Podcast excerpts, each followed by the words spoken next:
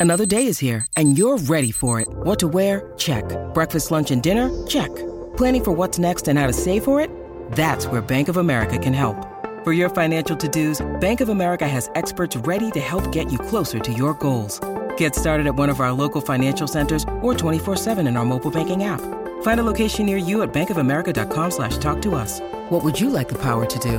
Mobile banking requires downloading the app and is only available for select devices. Message and data rates may apply. Bank of America and a member FDIC.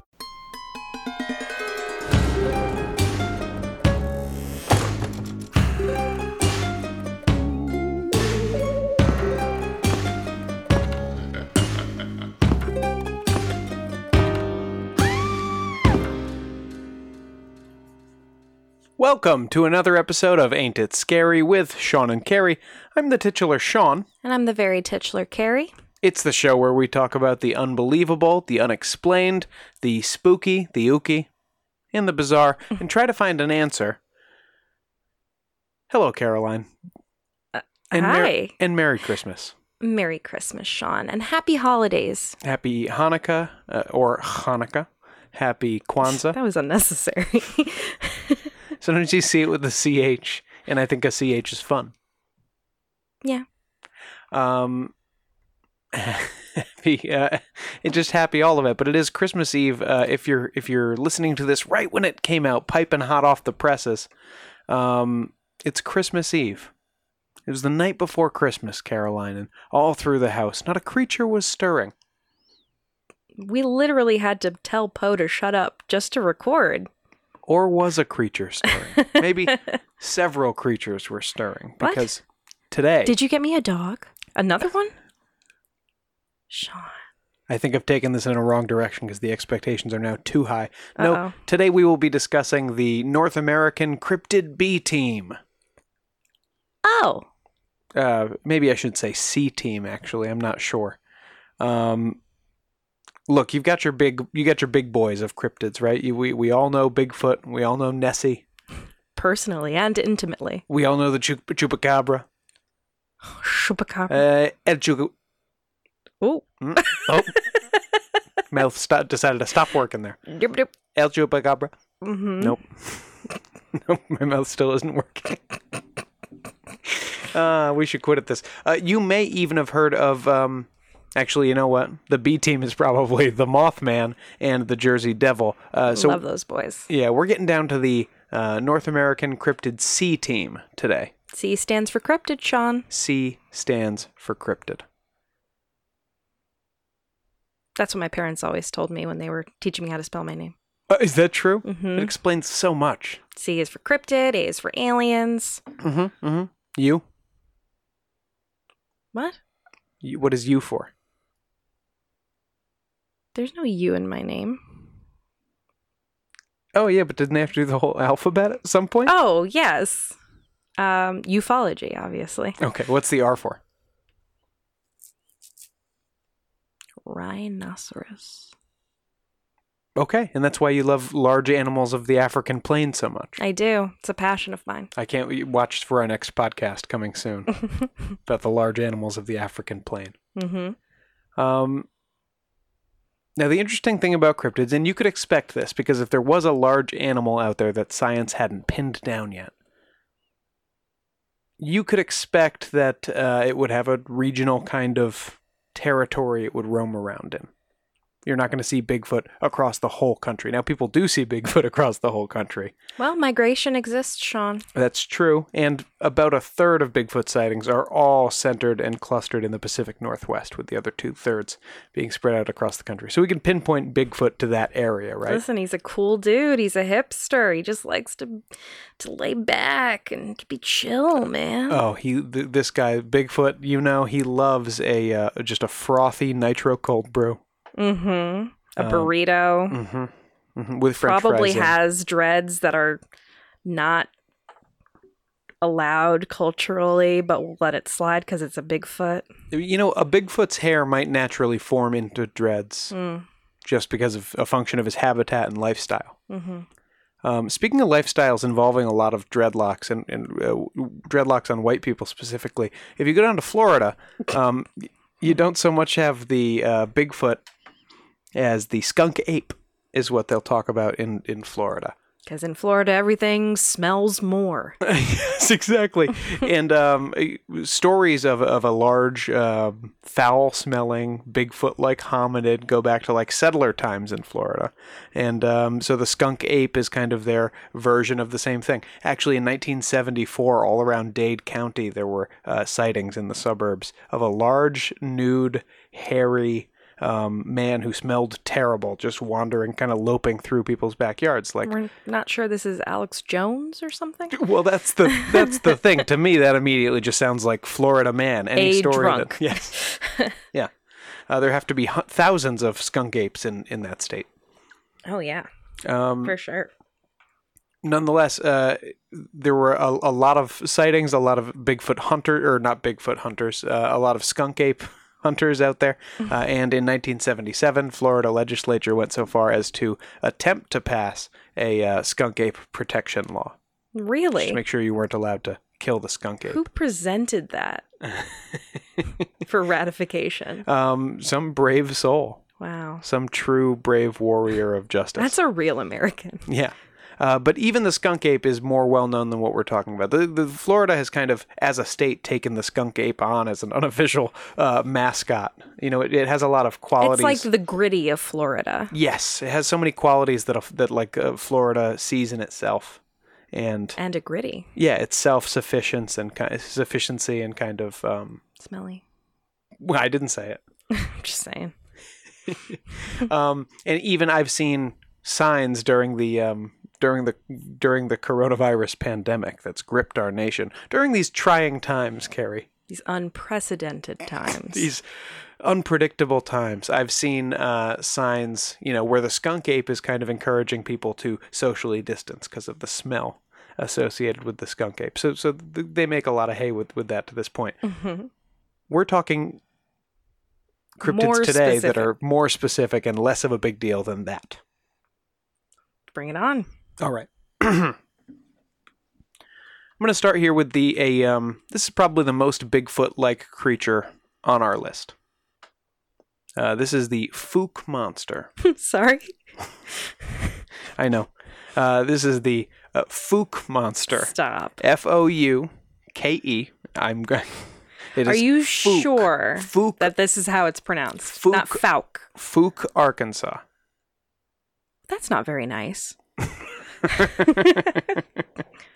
Um, I- I am I am pretty sure it is Fook, Arkansas, where this monster was found. hmm hmm and this is in the uh, greater Texarkana region. So, uh, you know, Texarkana is a, a city that's in both Texas and Arkansas. Okay. Well, it's two cities with the same name next to each other. One's in Texas and one's in Arkansas. Um, Genuinely just still trying not to crack up. here in Fook, we're on the Arkansas. Stop. Here on Fook, we're on the Arkansas side. Um, the legend of the Fook monster began in When 1971. Bill Clinton went to college. he was a Fook monster. hmm This guy Fooks. Stupid. On May 2nd, 1971, uh, Elizabeth Ford, a resident of. Um, You look so serious right now, but I just want to laugh. it's it's a serious topic, Caroline, because listen to what's going to happen to Elizabeth. She was sleeping on the couch. Sound familiar? What is that supposed to mean? You like to have a nap on the couch next to the uh, nice heater. Oh, that sounded like some weird thing where I make you sleep on the couch. Marriage is great, people. Marriage is great. wasn't yeah yeah no no it's all going very well um, she's asleep on the couch and through their screen window a clawed arm covered in black fur uh, just jammed through the screen and started kind of groping through the window at her Hey, baby. now her husband and his brother were both home and they chased the thing away Mhm. chased it into the dark as they rushed into the room the arm kind of withdrew they uh, would pile out into the yard they see a um, shape just a sort of a, a, vague man-like shape Mhm. escaping into the woods they fired several shots at it they were sure they hit it but they never found any blood and after the creature had receded into the woods they found scratches on the porch and the windowsill and damage to the siding of the house and they look around a little more and they found large three-toed tracks What the fook? Yeah, you're an idiot. and it was only at this point that it occurred to the Fords that they had heard some noises around the house the last few nights, but they hadn't thought too much of it. They had just moved in, actually, and um, this was a new area to them. Mm-hmm. So that was um, the first incident. So Now- they kind of lived in like Bumblefook. You could say that, certainly. Uh, you're a monster. A fook monster. Just like um, Bill Clinton in college. Don't put that evil on me. Now, later that month, on May 23rd, three witnesses claimed to have seen a similar incident. They saw what they called an ape like creature crossing Highway 71. Um, now, that, that report hit the newspapers, and more footprints followed. Uh, more footprints and more sightings. Do apes have three toes? No. Uh, in fact, I'll get to that later. Okay. There was uh, probably the best known footprint of the Fook monster, and I'll uh, I'll get a, a photo up on the website w- along with this episode. Um, came from this guy named Scott Keith, who was a gas station owner, and he found um, prints in his soybean field. He took a cast of one, and and uh, and th- that kind of became the best known Fook prints. Fook print. The radio station KAAY offered a bounty for the uh, capture or killing of the Fook monster Okay. of a. Th- I don't know why I'm so silly today. You, you- hey, you see that reward? Who offered that reward? Okay. Sorry, what? Okay. You know who offered it? Okay. That Johnny freaks me out. uh, posses started to gather with dogs. They would head out there to, to look for this thing. No, Not none- a posse. Yeah, none of the dogs could catch a scent though, um, and people even started grabbing guns and heading out there um, to hunt the Fook monster. So people started heading out to hunt this thing, and uh, the Miller County Sheriff Department actually had to instate. And remember, we're in Texarkana, Mhm. a no guns policy. Oh no. Yeah, They're taking their guns. that's not going to be a popular uh, thing, but but they just were sure someone was going to shoot someone else as they were both out there looking for this monster. yeah, just some hairy man. Yeah, it, and it's a bunch of hairy men looking for it. Oh, for sure. That's overalls, probably. hmm In the year of 1971, three different people were fined $59 apiece for filing fraudulent, quote, monster reports. That's how the police blotter uh, took took the uh, news down. Wow. Mm-hmm. I didn't know that you could go to jail for that. I know. Uh, but, so this was kind of a summer phenomenon for 1971. And then, Like the clown sightings. um, yes. Yeah, very much like a clown thing. I, it's, and I think that's part of what this is, is it just gets in people's imagination. And then if you see a big shape, you go like, was that the big ape thing I heard about? Um, so after 1970, it was kind of a the summer of 1971. This kind of made the town a, a local tourist attraction for, for a little bit. People were very excited about it, um, and then interest started to wane over the following years. And uh, every now and then there would be another reported sighting of the Fook monster, but that would kind of be it. Another folk seen wandering about again. Yep. 1978, a kid found some more footprints, and it was kind of just a shrug. The legend had run its course. Mm. Um, however, the, that legend does live on in the form of five different films that have been made about this uh, this monster. Oh my goodness. Yep. Uh, the Legend of Boggy Creek was a documentary style horror oh, film yeah, I've heard of that. released in 1972. Uh, that was followed up by Return to Boggy Creek in 1977, uh, which was Creek Harder. Creek Carter, but that was not a sequel to the original, not made by the same people, and was to- a totally fictional plot that had nothing to do with uh, Bigfoot. So it's basically Troll 2. Yes, like a Troll 2 situation. uh, then, confusingly, the third film uh, is Boggy Creek 2 and The Legend Continues. Now, that is an official sequel to the first Boggy Creek film. My God. Just in 2010, we had Boggy Creek The Legend is True, which was marketed as a remake of the original. First, the legend continued, and then it was verified as true. yes. Um, but it turned out it was an unrelated story set in Boggy Creek, Texas, which is a fictional town. so the legend is not true. The legend was not true. and uh, finally, the following year, um, we had The Legacy of Boggy Creek, which was actually a low budget indie film released as The Skunk Ape Story and then recut like the for, Buddy Holly story. and then re-edited. Gary for- Busey also played the Fook monster. um, Gary Busey might be the Fook monster. Fair. um, they then re-edited the footage they had into something they released on uh, video as the legacy of Boggy Creek. Okay. Now, So in that way, this story can live on in our imaginations forever, even though there haven't been any um, recent sightings. Now, Sure. as you pointed out, Carrie, um, in, w- within six months of the first report, an archaeologist from nearby Southern State College, that's now Southern Arkansas University, mhm. uh, this guy named Frank Schambach said, quote, there is a 99% chance those tracks are a hoax. Mm. And he said, uh, just like you, Carrie, that couldn't have been a primate or, or a hominid. You know, they, you said it looked like an ape, right? Um, it couldn't have been a primate with three toes because every primate that has ever existed has five toes. yeah, because you know we come from them. we didn't just develop two random toes. That's right, and and this part's might maybe a problem for some some Bigfoot sightings too. Uh, all primates ever that we know of are uh, diurnal. We awake during the day and asleep at night. Okay. So you're not going to find an ape like typically hunting at night or whatever. Yeah, but people see him during the day, and also the lady was awake. You know, Yeah, so it wasn't. it's not like it's not like primates are like, oh, sun's down, time to go to bed.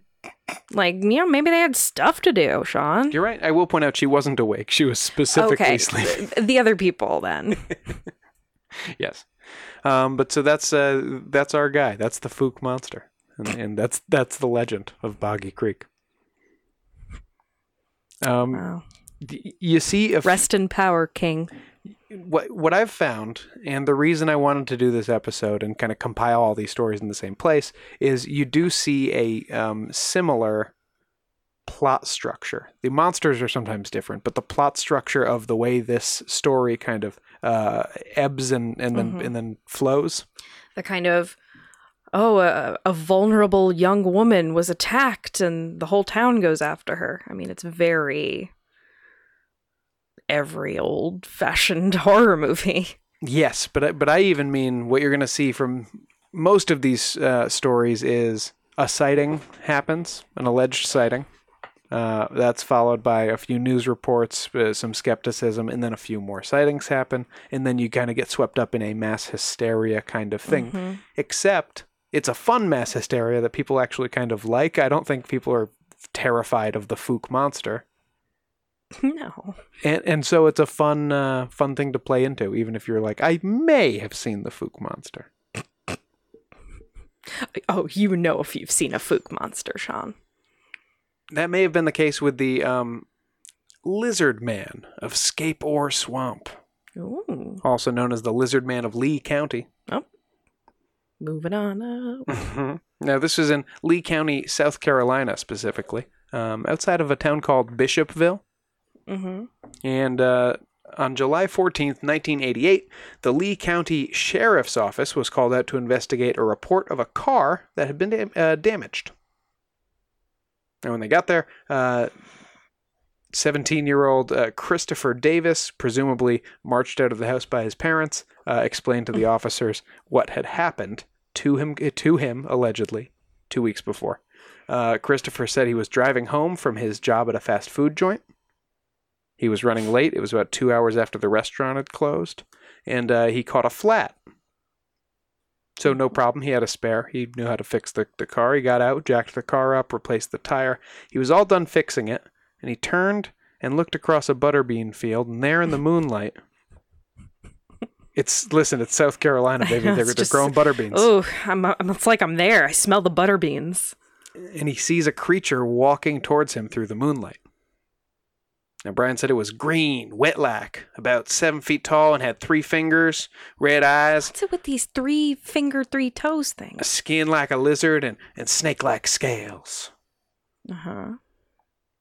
He uh, jumped back in the car, tried to drive away, and uh, said. He said that the creature jumped on top of the car. He said, "I heard a crash on the. It disappeared, and then I heard a crash on the roof." So Chris hits the brake. He hears a thump, and the and all the thumping and scratching that he heard on top of his car stops. So he's like, "Okay, good. I, I've kicked this thing off my car."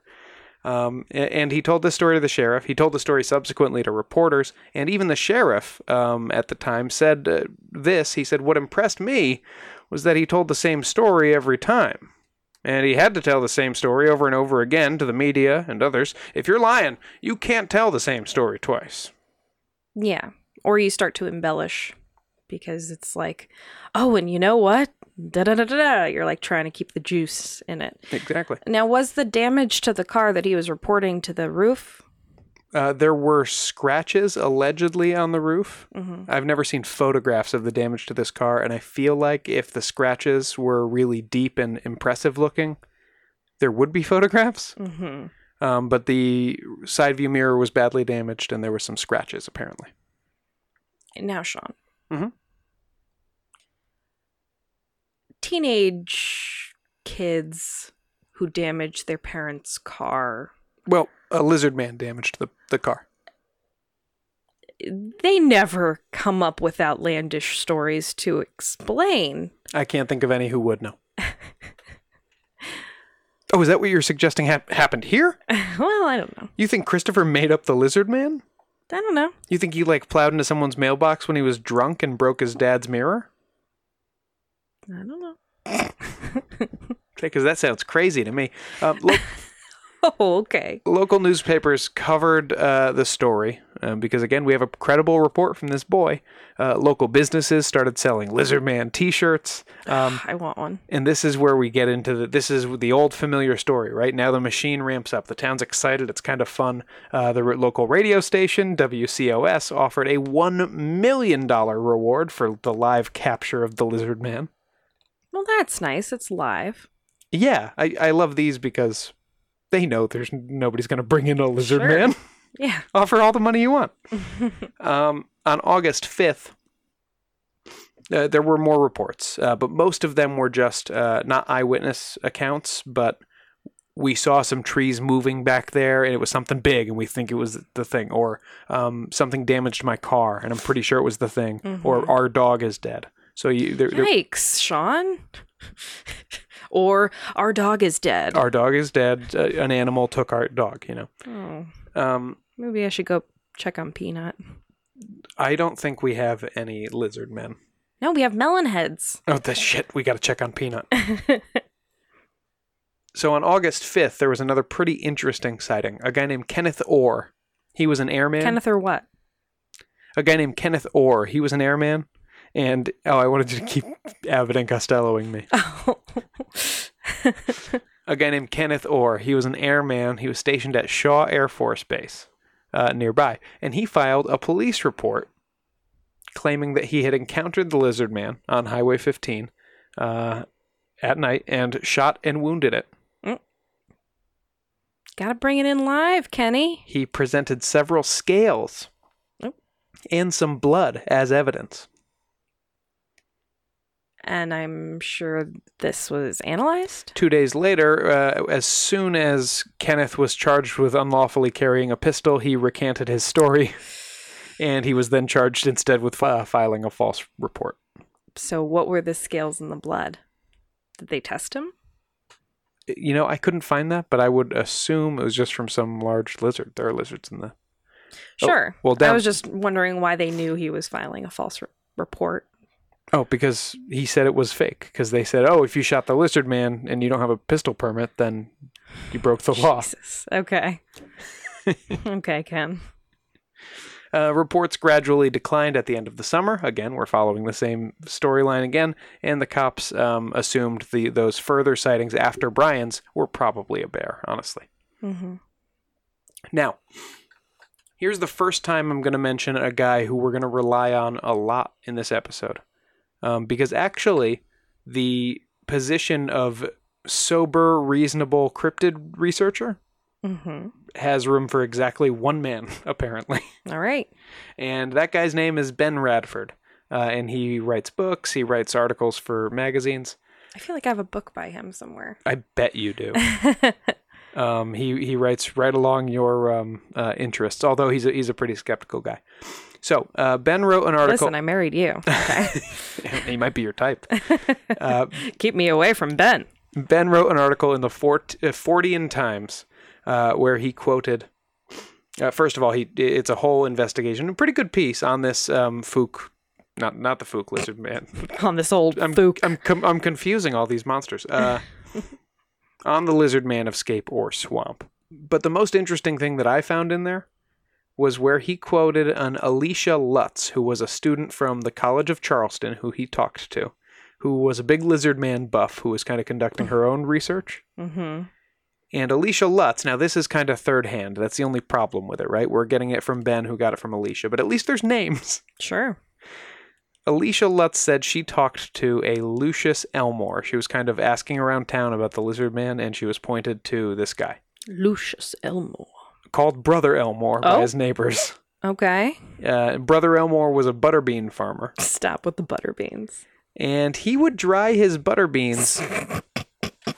No. Yeah, the boxer, you know, Butterbean the boxer. You just had to keep him dry. No, yeah, he would empty all these uh, butterbeans. Stop, stop laughing. I'm just thinking about him drying his butter beans. Butterbeans is not as funny as Fook. But butter beans is pretty funny.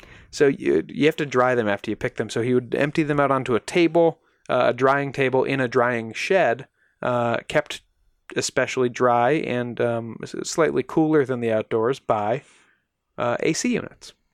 Okay. This was 1988, right? So um, AC units weren't ubiquitous yet, not even the window jobs. But he had three of them there in his shed, and so they would get stolen sometimes. Ugh. Leave the man's butter beans alone. Yeah, so Brother Elmore was getting pissed off, and he had, that summer of 88, taken to staying up all night, sitting in front of his drying shed, and just watching for the thieves who were coming to take his AC units. Mm-hmm. I think I see where this is going.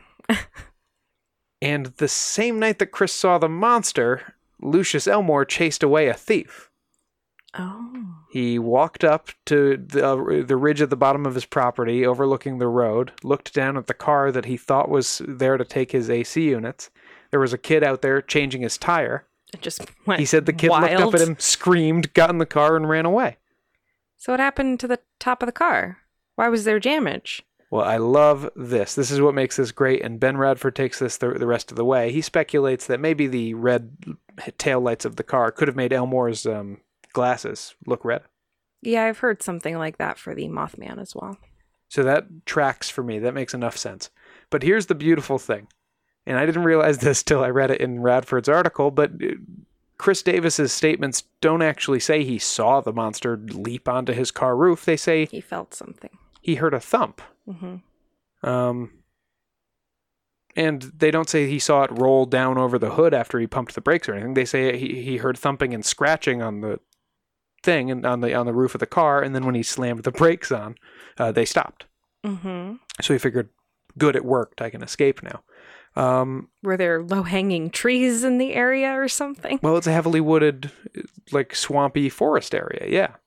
So, So just some branches scraping across the top of the car. Now he thinks there's like a monster scraping. Um, of course, that's if you don't just go with the explanation that he's a 17 year old boy who was lying because he broke dad's car. but what a lie, Sean. It's a great one, and you know what? It, it, Well, I don't know if it's a great one, but it's a fun one. it is a great one because it gave really uh, put this this little town on the map. How do you even get mad at your kid after that? It's like, I wouldn't. wow, you you out crazied me. Uh, really impressive stuff, kid. So yeah, I love this. And then there were a few others, but there are usually variations on a theme. I, not a few others. I, I should mention pretty much every region of this country has a monster of its own. Um, you know, forests and swamps. We have the melonheads. We've covered this. Look at Washington D.C. Am I right? Drain the swamp. Drain the swamp. Um, here's here's something interesting that I've noticed though. In the um, southeast, the deep southeast, the swampy um, river areas, mm-hmm. uh, you get lizard men, you get gator men. Sure, Um, up in the Pacific Northwest, it's always Bigfoot. got to. Why would you? Why settle for anything less? Mm-hmm. Um,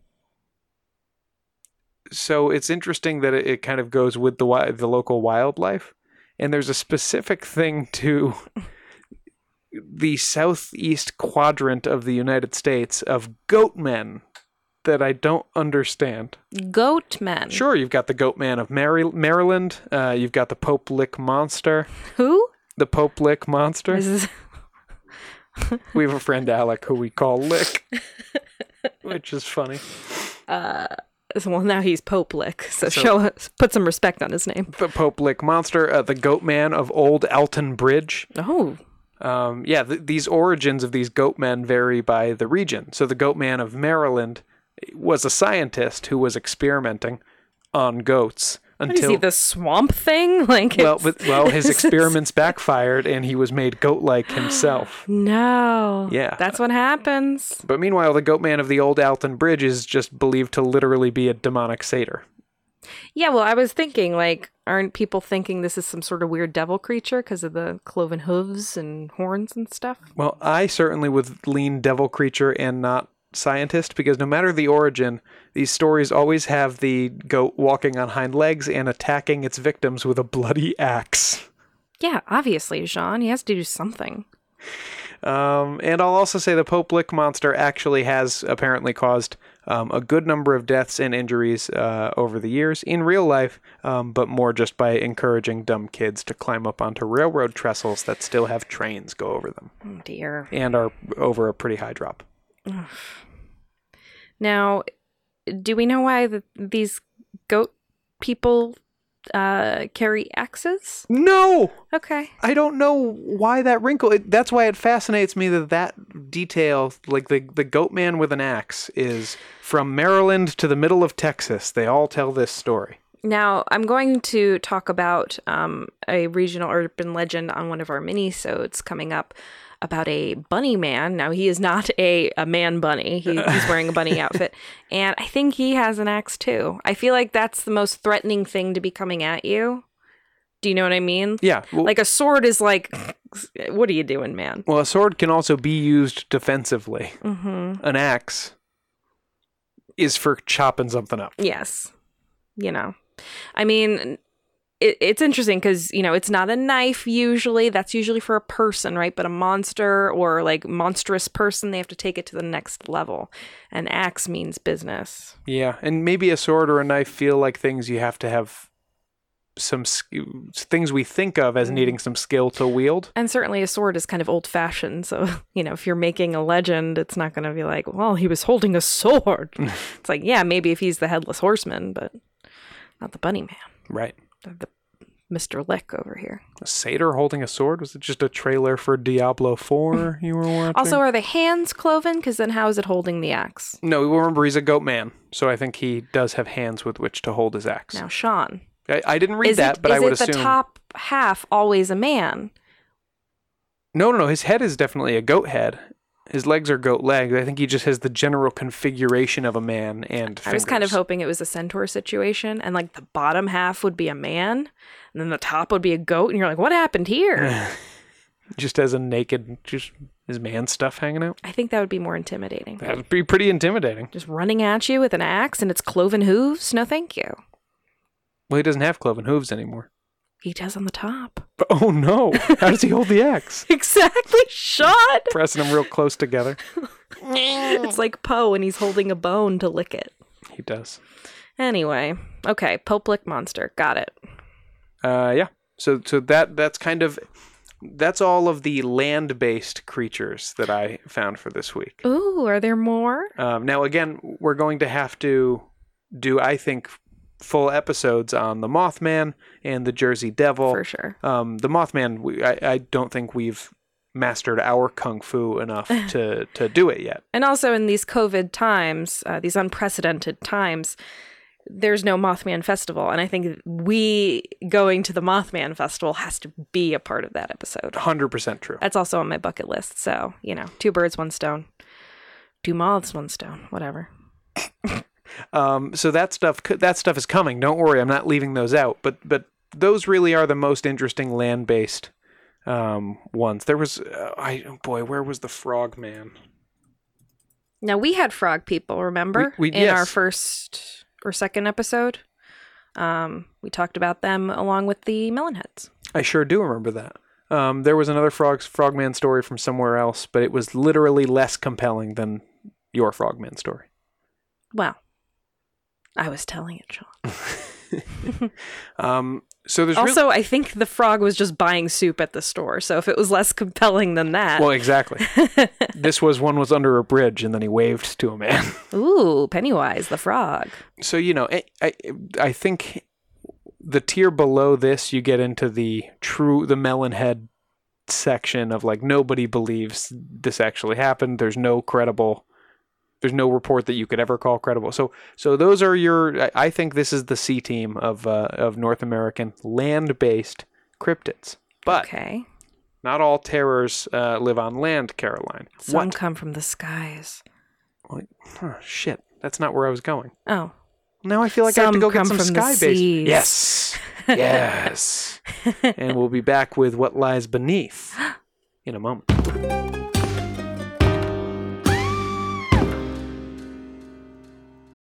When you need mealtime inspiration, it's worth shopping Kroger, where you'll find over 30,000 mouthwatering choices that excite your inner foodie. And no matter what tasty choice you make, you'll enjoy our everyday low prices, plus extra ways to save, like digital coupons worth over $600 each week. You can also save up to $1 off per gallon at the pump with fuel points. More savings and more inspiring flavors make shopping Kroger worth it every time. Kroger, fresh for everyone. Fuel restrictions apply.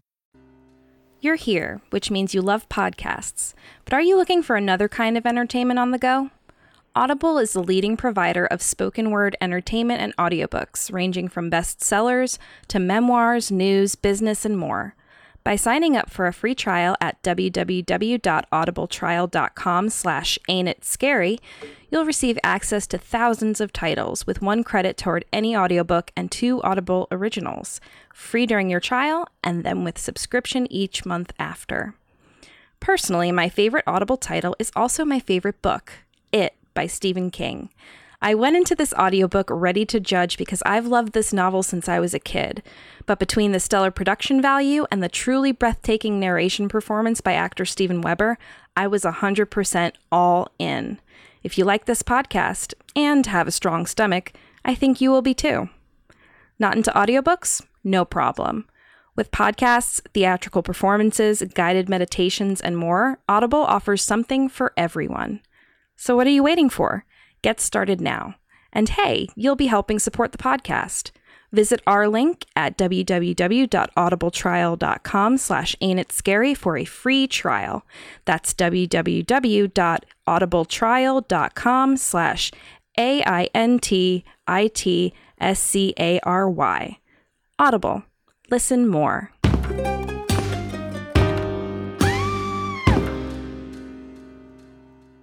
Welcome back to our exploration of the North American cryptid C team. Um, Carrie, what would you say is the most famous water-based cryptid on the planet? On the planet? Mhm. Nessie. That's Loch right. Ness Monster. The Loch Ness monster.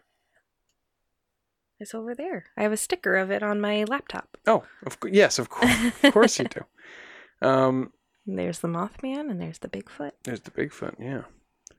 Um, so Nessie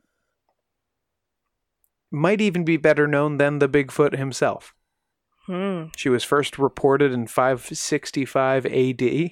Really? Well, a large creature in the lake was first reported in 565 AD. Wow. Um, modern interest in Nessie started in 1933 uh, when George Spicer and his wife saw what basically looked like a brontosaurus cross the road in front of their car. Shit. They said it was a giant, you know, a- animal, um, easily easily 100 feet long.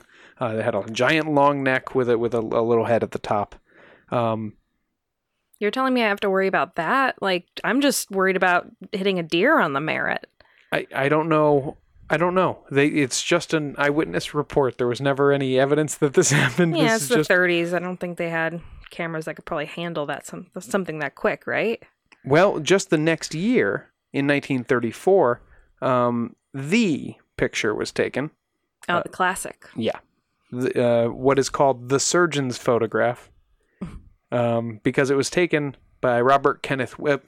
It was supposedly taken by Robert Kenneth Wilson. That's the guy who submitted that photo to the newspaper. Mm-hmm. Um, who was a gynecologist, and he didn't want his name in the paper. Um, and they weren't going to make him a surgeon. and they weren't going to say gynecologist in the newspaper, so they just said the surgeon's photograph. Okay. Now, this photograph was actually taken by Marmaduke Wetherell, Stop. really, uh, who was a reporter for the Daily Mail. Marmaduke Wetherell. Uh huh. And he did this to get revenge on his employer because they had uh, he, earlier that summer he had found well he had been given some Nessie footprints. Like, hey, look, these are some footprints from the monster that, that couple saw. Uh, and he brought it to his boss and was then publicly ridiculed. Oh, Marmaduke.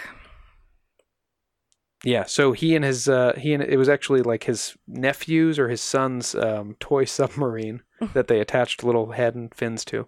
Uh, went out and um, and took the pictures just in the in the you know very shallow water. Um, they actually heard a cop coming while they were standing there, and he just crushed that little sub with his foot. He said it's still probably lying at the bottom of the lake. Why was he worried that the cop would find them taking a picture of a tiny toy? Because what if he then recognized, you know, the same scene Hmm. Okay. Anyway, why do I bring up Nessie? This is a North American North American cryptid sea squad, right? So um, Nessie's because the, she's sweet. Nessie's the A team, and she's in Scotland. But she truly, even more than Bigfoot is the template for land-based cryptids, Nessie is the template for the water ones. Mm-hmm. Every lake monster and sea monster uh, that I have heard of bears a strong resemblance to um, the Loch Ness monster. Well, I think that also applies to the fact that we've isn't it that we've explored less of our oceans and and seas and you know different bodies of water than we have of our galaxy? Like isn't that a thing? Or we know less about it? Um, well, the galaxy is really, really big, but I think less than the moon or something like that. But it's also these things You're, you're aren't right. observable, whereas we can see into space and such. Yes, and and you're right. The the deepest depths of our oceans are, are like just as much of a mystery to us as as space is, Mm-hmm. and so there could be things down there. I, I think it would be crazy to assume there isn't. Mhm. Especially in the depths. I mean, they could have easily survived um, what wiped out the dinosaurs. Absolutely, and there are some really big things down there. Up like on, unlike on land, um, with the land-based hominids, it, especially, it's pretty it's pretty tough. Like a, a gorilla the size of Bigfoot. You know, scientists say you would need like four to six thousand of them probably to have a breeding population to maintain the species. And um, at that point, how much food are those Bigfoots eating, and how are they? Where where are they? Right, but but in the they're, ocean, They're in Portland, Sean. They're starting a band. uh, they're shaving mostly. Shaving Mostly is a great band. That's actually true. yeah, so all of these lake monsters uh, and other monsters that you know inhabit specific bodies of water, uh, they tend to be Nessie types. I guess the problem you get into there is it, this isn't something from the deep reaches of the ocean. Then it's something that lives in a lake that's probably less than a thousand feet deep. Mm-hmm. That's a very deep lake, by the way. We have some very deep lakes in in these stories. Oh, stories. definitely. There are some lakes that are more like bays and oceans. Mm-hmm. So first, I'm going to tell you about the Bear Lake Monster. The Bear Lake Monster uh, lives on a, a, you know, as you might expect, in Bear Lake, Okay. which sits on the border of Utah and Idaho. Mm-hmm. This thing was first described by a uh, Joseph C. Rich in a 19, 19. I wrote 1968, but it's 1868. This thing was first described by Joseph C. Rich, who was a Mormon settler. Mm-hmm. and he wrote about the Bear Lake monster in an 1868 article in the Deseret News as follows. The Indians have a tradition concerning a strange serpent like creature inhabiting the waters of Bear Lake. Now, it seems this water devil, as the Indians called it, has again made an appearance. A number of our white settlers declare they have seen it with their own eyes. This Bear Lake monster, they now call it, is causing qu- a great deal of excitement up here. The article then went on to describe uh, several local accounts, or recount several locals' accounts of seeing the monster, um, describing it as a serpent like creature, 40 to 50 feet long at the minimum, uh, but with 18 inch long legs uh, sticking out of its body along the length of it to uh, trundle along the shore when it had to. Gross. Yeah, and its head was described as being uh, very similar to a cow's, Aw. or an otter's, Huh. or a crocodile's, Ew. or a walrus's. Huh? something like that. uh, so church elders visiting it at this time because it's all Mormon um, stuff. So church elders would come in, see how they were doing, um, and church elders visiting at the time wrote that they quote had a conversation with the brother Charles C. Rich and other brethren from Bear Lake Valley respecting the monster which have been seen in the lake, and they called those claims indisputable. Hmm. These are like uh, big deal, big deal Mormons. They're not just going to believe any story. News articles in the Deseret News continued to appear with uh, stories of sightings of the monster uh, over the next couple of years. Brigham Young himself became interested in the monster and sent a very long rope to Paris, Idaho, which also borders Bear Lake, um, with his recommendation that it be used to capture the monster. Thanks, Brigham. What am I going to do with this? Uh, well, exactly. I love how it's a very long rope. Uh, one plan to capture the monster involved 300 feet of rope with a big old just hook at the end, rigged up to a buoy, and they were going to bait the hook and just just leave it there. Mm-hmm. Guess that didn't work. It didn't, and um, the monster was just a monster, and the sightings, uh, once again, as as happened in those land-based stories, faded away. But I bet they faded away really quick when Joseph C. Rich stopped writing for the Deseret News, because in 1894 he admitted that whole thing had been a quote wonderful first-class lie. Joseph, He just made the you're a thing. up. journalist. Yep. Ugh. Uh, despite that, sightings have continued. In 1907, uh, two men claimed the monster destroyed their camp and killed two horses. Ooh. And um, there were sightings in 1937 and uh, 1946, and then as recently as 2002. Hmm. So it's funny how it can kind of live on in the imagination uh, so much that, that people still see it today, Or it's uh, living in the lake, Sean. or it's real. Mhm. That's the Bear Lake monster. It seems like every lake in the U.S. has um, its own monster. Yeah, why not? Um, you've got the uh, actually not even just lakes. The Chesapeake, the Chesapeake Bay monster, Chessie. Jesse. Mhm. Sweet. You also have the Lake Erie monster, who's for some reason named Bessie, All right. and in Lake Tahoe, Tahoe Tessie. So- oh, so we got Jessie, Bessie, Tessie, and Nessie. You do, yeah. And so you Sweet. could, there's a little bit of a, a you know naming convention there. Oh, a little. And one of those creatures that we have had a chance to get a little bit more acquainted with ourselves Champy. Yay. Champ the lake uh, Champ the Lake Champlain monster. I love him. He has been sighted over 300 times total. Mm-hmm. The uh, local Abenaki, who lived in the region before white men came, um, called the creature a the Giddisgong. What does that mean? Giddisgog. Um, it, it was just a name for that, I, I think. I don't have a translation for it, but um, they believed there was a large horned serpent lurking in the lake, but was kind of um, a benevolent spirit, I think. And this is part of their mythology and stuff? The Giddisgog, yeah, apparently. Wow. Um,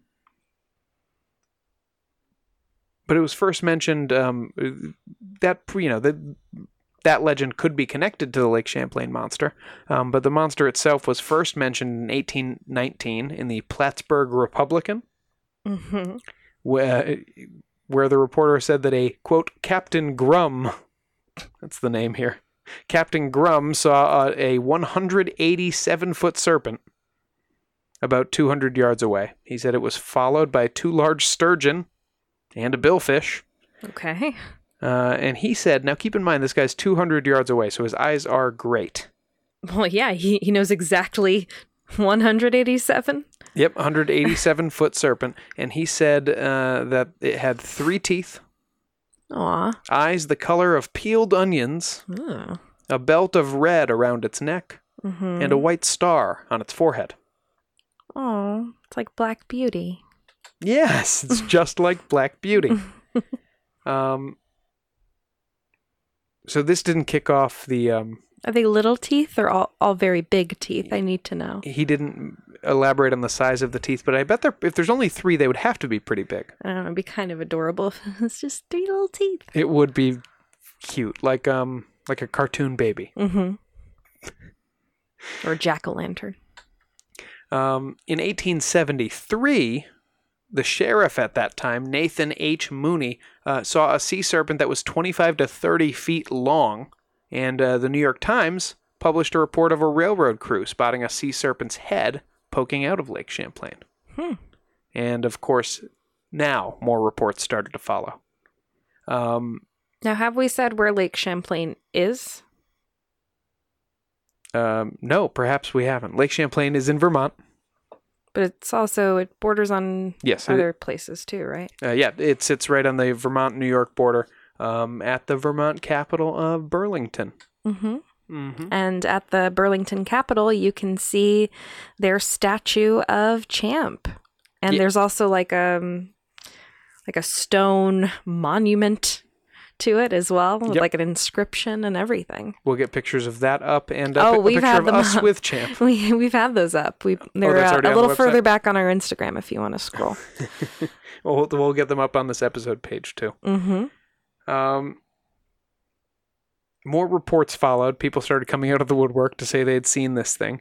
And in 1873, uh, P.T. Barnum himself took out an ad. Our old friend P.T. Barnum took out an ad in Local the hero. hmm Took out an ad in the Green Mountain Freeman saying, I hereby offer $50,000 for the hide of the great Champlain serpent to add to my Mammoth World's Fair show. Whoa. He's always coming on pretty aggressive, huh? In 1887, he took out another ad that said, um, P.T. Barnum believes a huge sea serpent exists and has renewed his offer of $20,000 Hmm. for the reptile. so he, he knocked the price off by 30 grand in between. You can't say it's renewing.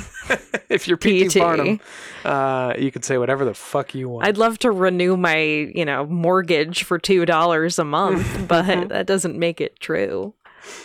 Um, Champy uh, today, like like many cryptids, you know, but but even more so uh, than most, these lake monsters a lot of times become uh, sort of local mascots, and uh, Champy in particular is. Um, yeah, seen as sort of a brand ambassador for Vermont and for Burlington specifically.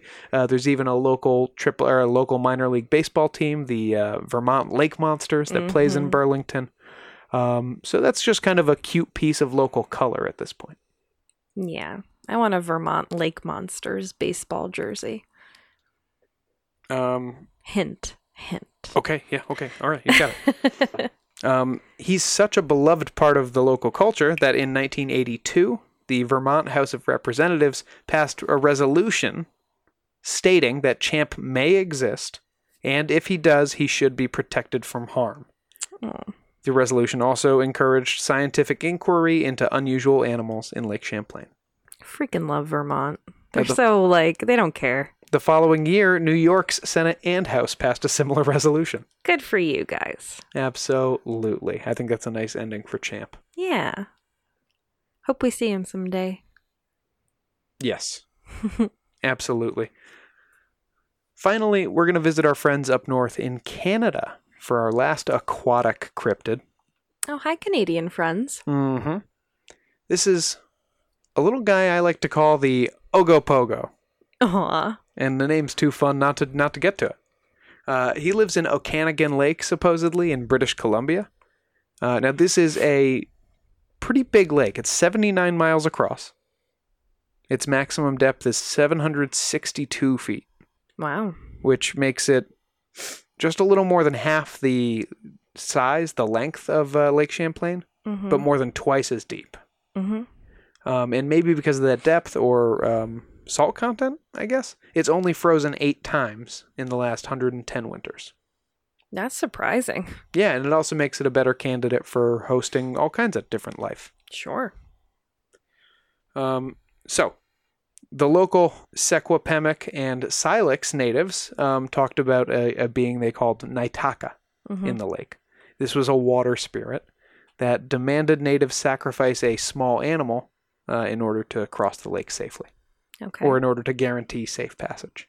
hmm And supposedly, there's a local oral tradition passed down of a visiting chief from another tribe named Timbasket, who uh, rejected the sacrifice and said, There's no spirit, got into the canoe with his family. And Naitaka whipped up the surface of the lake with his long tail, sucked the canoe and the family to the bottom of the lake. European settlers uh, understood the word Naitaka to mean uh, water demon. Um, I mean, you hear a story like that, you're like, well, he's not a nice spirit. right, native, uh, yeah, but, but he was more like a benevolent spirit who just wanted a little vig on the way across the river. I mean, yeah, he's not asking for much. It's a small animal. He's not asking for a bear or something. That's right. Um, the first person to report, the first white person to report seeing anything out of the ordinary Mhm. in uh, in Okanagan Lake was Susan Allison in 1872. Now, Susan Allison is a pretty famous person in Canadian history. Um, she's a pretty famous Canadian pioneer because she moved to this valley. She was like the, she and her husband were the first white people to move there in 18. I think it, I think they they decided to move in 1868. Mhm. By 1872, they'd established a home there, um, and they lived just kind of among natives, established relationships with them, and um, just lived off the land and raised 14 kids and wrote all about their. She wrote all about their experiences. So. Cool. Um, anyway, she was the first person to claim to have seen a large uh, serpent in the water. Mm. Now, in 1968, a guy named Art Folden was driving on Highway 67 nearby, and he noticed something on the lake. So he pulled closer and saw what he see. He said he saw something quote large and lifelike, and so he grabbed his video camera. Pretty early for camcorders, so um, yeah. yeah, but he had one. And he captured a video of a pretty interesting video uh, of of uh, what appears to be a very large um, animal. Too far away to see the shape very clearly, but clearly moving, clearly alive, and, and apparently pretty large on the surface of the water. Hmm Um, now, National Geographic has a show called conveniently, Is It Real? and, uh, well, on an episode of that show, some researchers put boats in the lake to um, figure out where the eh, shape would have been in the water when the picture was taken, like just comparing uh, visually where they were. And they figured out where the object would have been, and it was a lot closer to the shore than it actually appeared in the photo hmm and so any animal that was there would have appeared a lot larger uh, than it was. Is at least what they thought, and they they determined probably a beaver, otter, or fowl that Art Folden got in that. Uh, It was just a, a little beaver that he thought was a monster. yeah, it was just much closer to the camera than he thought, so it's like a, a trick of perspective, like um, like a hobbit. Yeah, but if I saw, if I was driving mm-hmm. And I looked out onto the shore of a lake Yep. and I saw Poe sitting near the lake, Mm-hmm. I wouldn't be like, that's a monster. What if Poe was I mean, a he's little- a little monster, but that's here neither here nor there. What if he was raised up on a small ridge and it looked like he was sitting in the? oh, it's a little king. Well, th- this would be something in the water, though. Still, I don't think But remember, I don't think I would think it was a sea monster. I would think, look at that tiny dog.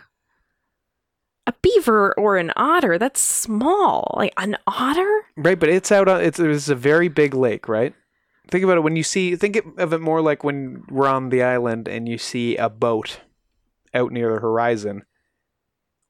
You can't always tell if that's a big boat really far away or a small boat a little closer. Yeah, but I could tell the difference between a monster and an otter. Remember, the otter was too far away for him to tell whether for them to tell whether it was an otter or a duck. I just They said it was probably a beaver, otter, or fowl, but it was something about that size. Okay, sure. Um, this wasn't the last sighting, though. In 1980, 50 tourists watched what they thought was the Ogopogo for 45 minutes. And a tourist named uh, Larry Thal saw a shot 10 seconds of 8 millimeter film. Mm.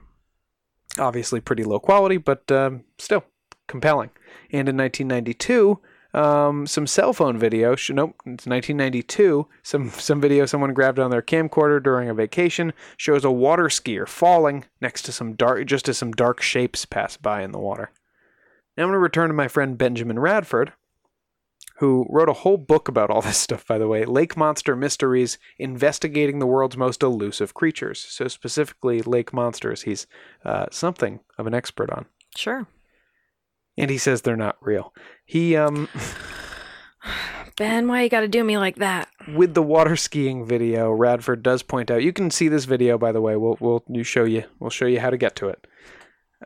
Radford points out that the shapes um, are bobbing very slowly, and um, they don't seem to react to the water skier falling into the water near them, nor does she react to falling into the water next to um, what would be kind of a monster or something. So what does he think? It was like a buoy or something? Um, well, I'll point out, I'll point out there was also a cell phone video, low quality because it's 2011, but that shows two dark shapes uh, moving and bobbing sort of in the water. Uh, yeah, Radford points out that uh, Canada's logging industry has dropped tens of thousands of logs into Lake Okanagan over the years Mm-hmm. uh, that are still bobbing just beneath the surface. Ah. And that is a lot of dark bobbing shapes that tend to get pulled in next to each other and then just just float around in kind of a train. Mm-hmm. People have also pointed out that a ser- the otters are super social, so they swim um, together, and a lot of times they swim in a line. And if you saw several otters' heads, you might think, I would cry because that would be so sweet. but you might at first think it was the humps of a much larger snake-like creature. if I saw just a few otter heads, I would think it was a sea snake. You might, Rabbit. You might. My eyesight is not as bad as yours, Sean. Um, th- that's the last. Um, that's the last aquatic cryptid that I have for you because after this, they're all variations on on that theme. sure. Like I said, um, Big lake dinosaur. and the explanations tend to be pretty similar too. It's logs, it's otters. Um, sturgeon is the other thing that gets thrown around the most often. Sturgeon are uh, pretty big fish. They can be like five feet long, and then maybe water refraction or something could make them look bigger underwater. Mm-hmm. Um, or a couple of them could look like the folds of a big snake thing. Um, so yeah, that's uh, it's not that interesting to keep picking apart different lake monsters because uh, um, the cases are all pretty similar. Mm-hmm. But they are fun, and they do seem to even more than the land-based. I know we had Lizard Man, uh, Fouke Monster, whatever T-shirts, but um, the lake monsters really get kind of brought in as part of a city's uh, local folklore and For i- identity, and it's fun. Yeah. I like it. I, I, like love it. Champ. Yeah, Champ is he- he's he's sweet He's sweet. and he's a great mascot, uh, Mhm. even if uh, even if he's fictional. I love anything where a team is named after something like that, whether it's the Lake Monsters, the New Jersey Devils, which Mhm. I think is fun. Mhm. I love that. Do you um do you buy any of this? Do you find the do you find the the sea monsters well the, do you find the lake monsters more believable than the I find them more compelling, yeah. Mhm. Um I mean, we're always uh, you know, this is more to the ocean and stuff, but we're always finding new things in water. Mhm. uh ancient creatures sometimes, creatures we haven't seen in hundreds or thousands of years that haven't been recorded. I mean, there was just a giant squid a few years ago. Mhm. We thought those didn't really exist.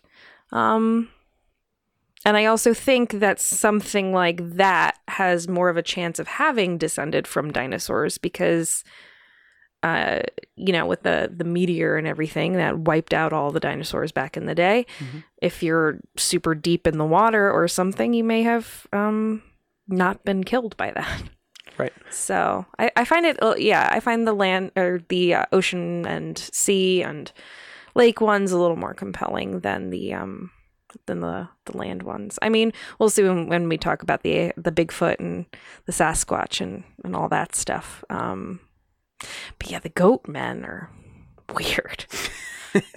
That's the most fun one for me. Oh yeah, we love a Pope Lick monster. But the um all of the lake monsters are what they look like is a plesiosaur, Yeah, there's something kind of which is a dinosaur. I don't know if it's a true true mm, I don't know if it's a true dinosaur or not, but it's a prehistoric animal that I think is a dinosaur that swam and it it looks like a lapras from Pokemon. It's Right. long neck, four flippers. well. The thing about the lake monsters too um, is that they're usually described as kind of cute, like a Lapras or like a little Brontosaurus or something. Yeah. and um, they're never usually never like harming people. Whereas you got friggin' goat men with axes coming after people, lizard men getting on your car. The Bear Lake monster uh, killed those guys' horses. I'm talking about like people, or like they they're never pulling down a boat or something, you mm-hmm. know. So they're they're definitely like I don't know, they're just more fun because they, they seem well well intentioned and good natured, Good nature. a think, benevolent god. I think even in a big lake, you run into the, the same Bigfoot problem of like how do you how do you support a population of, of big monsters in that lake? Or is it supposed is it just one that's lived for uh, hundreds of years? I don't know. Gotta go ask them. I don't know. Um, so yeah, it doesn't work for me, but that doesn't mean it's not fun. It's definitely all fun. for sure. Um, we're gonna have a lot of fun with this break, and then we're going to uh, come back with some news, right, Carrie? Right. Beautiful.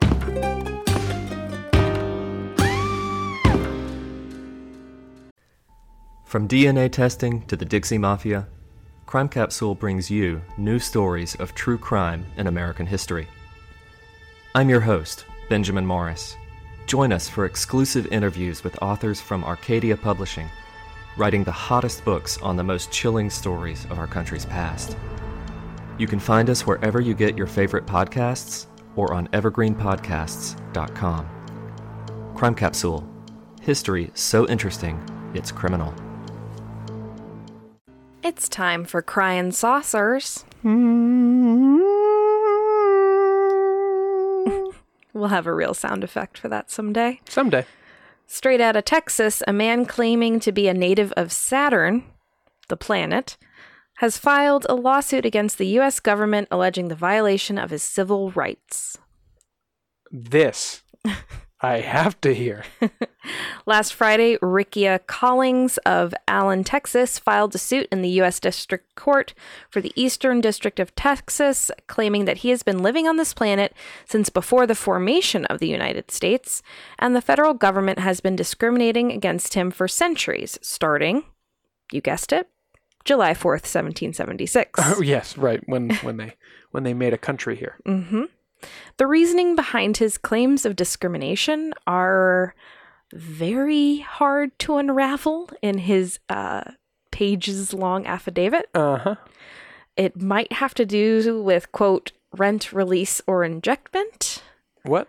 Um, maybe he's saying that he shouldn't owe rent or pay taxes Oh, because since he's been living here since before America Right. existed. You're all on my land. Listen, he's got a point. Like it's not like he is evicting the rest of us. He's not saying we have to get off his land. He's just like I shouldn't have to pay taxes. I was here first. He has a point if he really is an alien from Saturn that's been here since before 1776. You're right. What if he came here from Saturn like in 1972? Then he should be paying the rent. For sure. Yeah. Okay. The affidavit he submitted is signed Capricornus, god of sun Rickia, and names the United Nations and the United Kingdom as co defendants.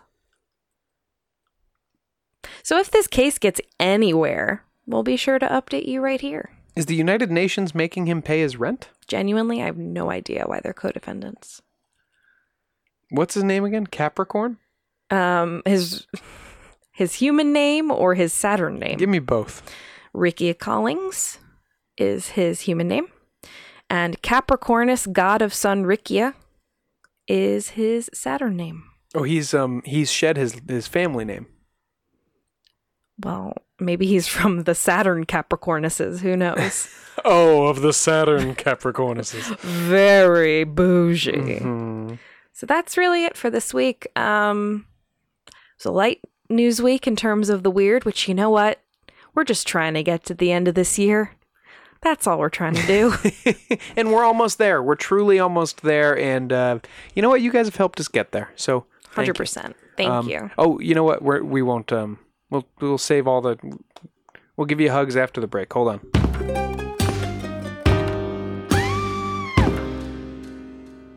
This podcast is sponsored by BetterHelp. Lots of things are a struggle right now. School, work, even something as simple as going to the grocery store, it could feel overwhelming. But one thing that shouldn't be overwhelming is accessing mental and emotional care. That's where BetterHelp comes in. BetterHelp is the leader in online counseling with over 4,000 licensed counselors on the site and over 500,000 people who have gotten counseling to date. The mission of BetterHelp is to make professional counseling accessible, affordable, and convenient, so anyone who struggles with life's challenges can get help anytime, anywhere. I've been using BetterHelp for the better part of this year, and honestly, I don't know how I would have gotten through 2020 without it. And, of course, Sean and Poe. When I need to talk to my counselor, I can just text her and I can schedule chats, phone calls, or video calls for longer sessions. This means I have flexibility to set a session during the week, or during busy weeks, I can just shoot her a message here and there when I have time. Take control of your mental and emotional well being. BetterHelp is a great place to start. For 10% off your first month subscription of BetterHelp, go to our podcast link at www.betterhelp.com slash scary and see how good it can feel to push past the struggle and find hope in a new day. That's www.betterhelp.com slash A-I-N-T-I-T-S-C-A-R-Y for 10% off your first month of BetterHelp. Get professional counseling anytime, anywhere, because you deserve to be happy.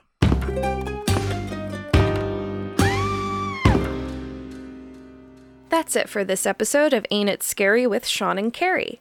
Like us on Facebook and follow us on Twitter and Instagram at Ain't It Scary and check out our website at ain'titscary.com. You can support the show by supporting our sponsors and becoming a patron at www.patreon.com slash ain'titscary. And please subscribe to the show and throw us a five-star review on Apple Podcasts because we'll be forever grateful.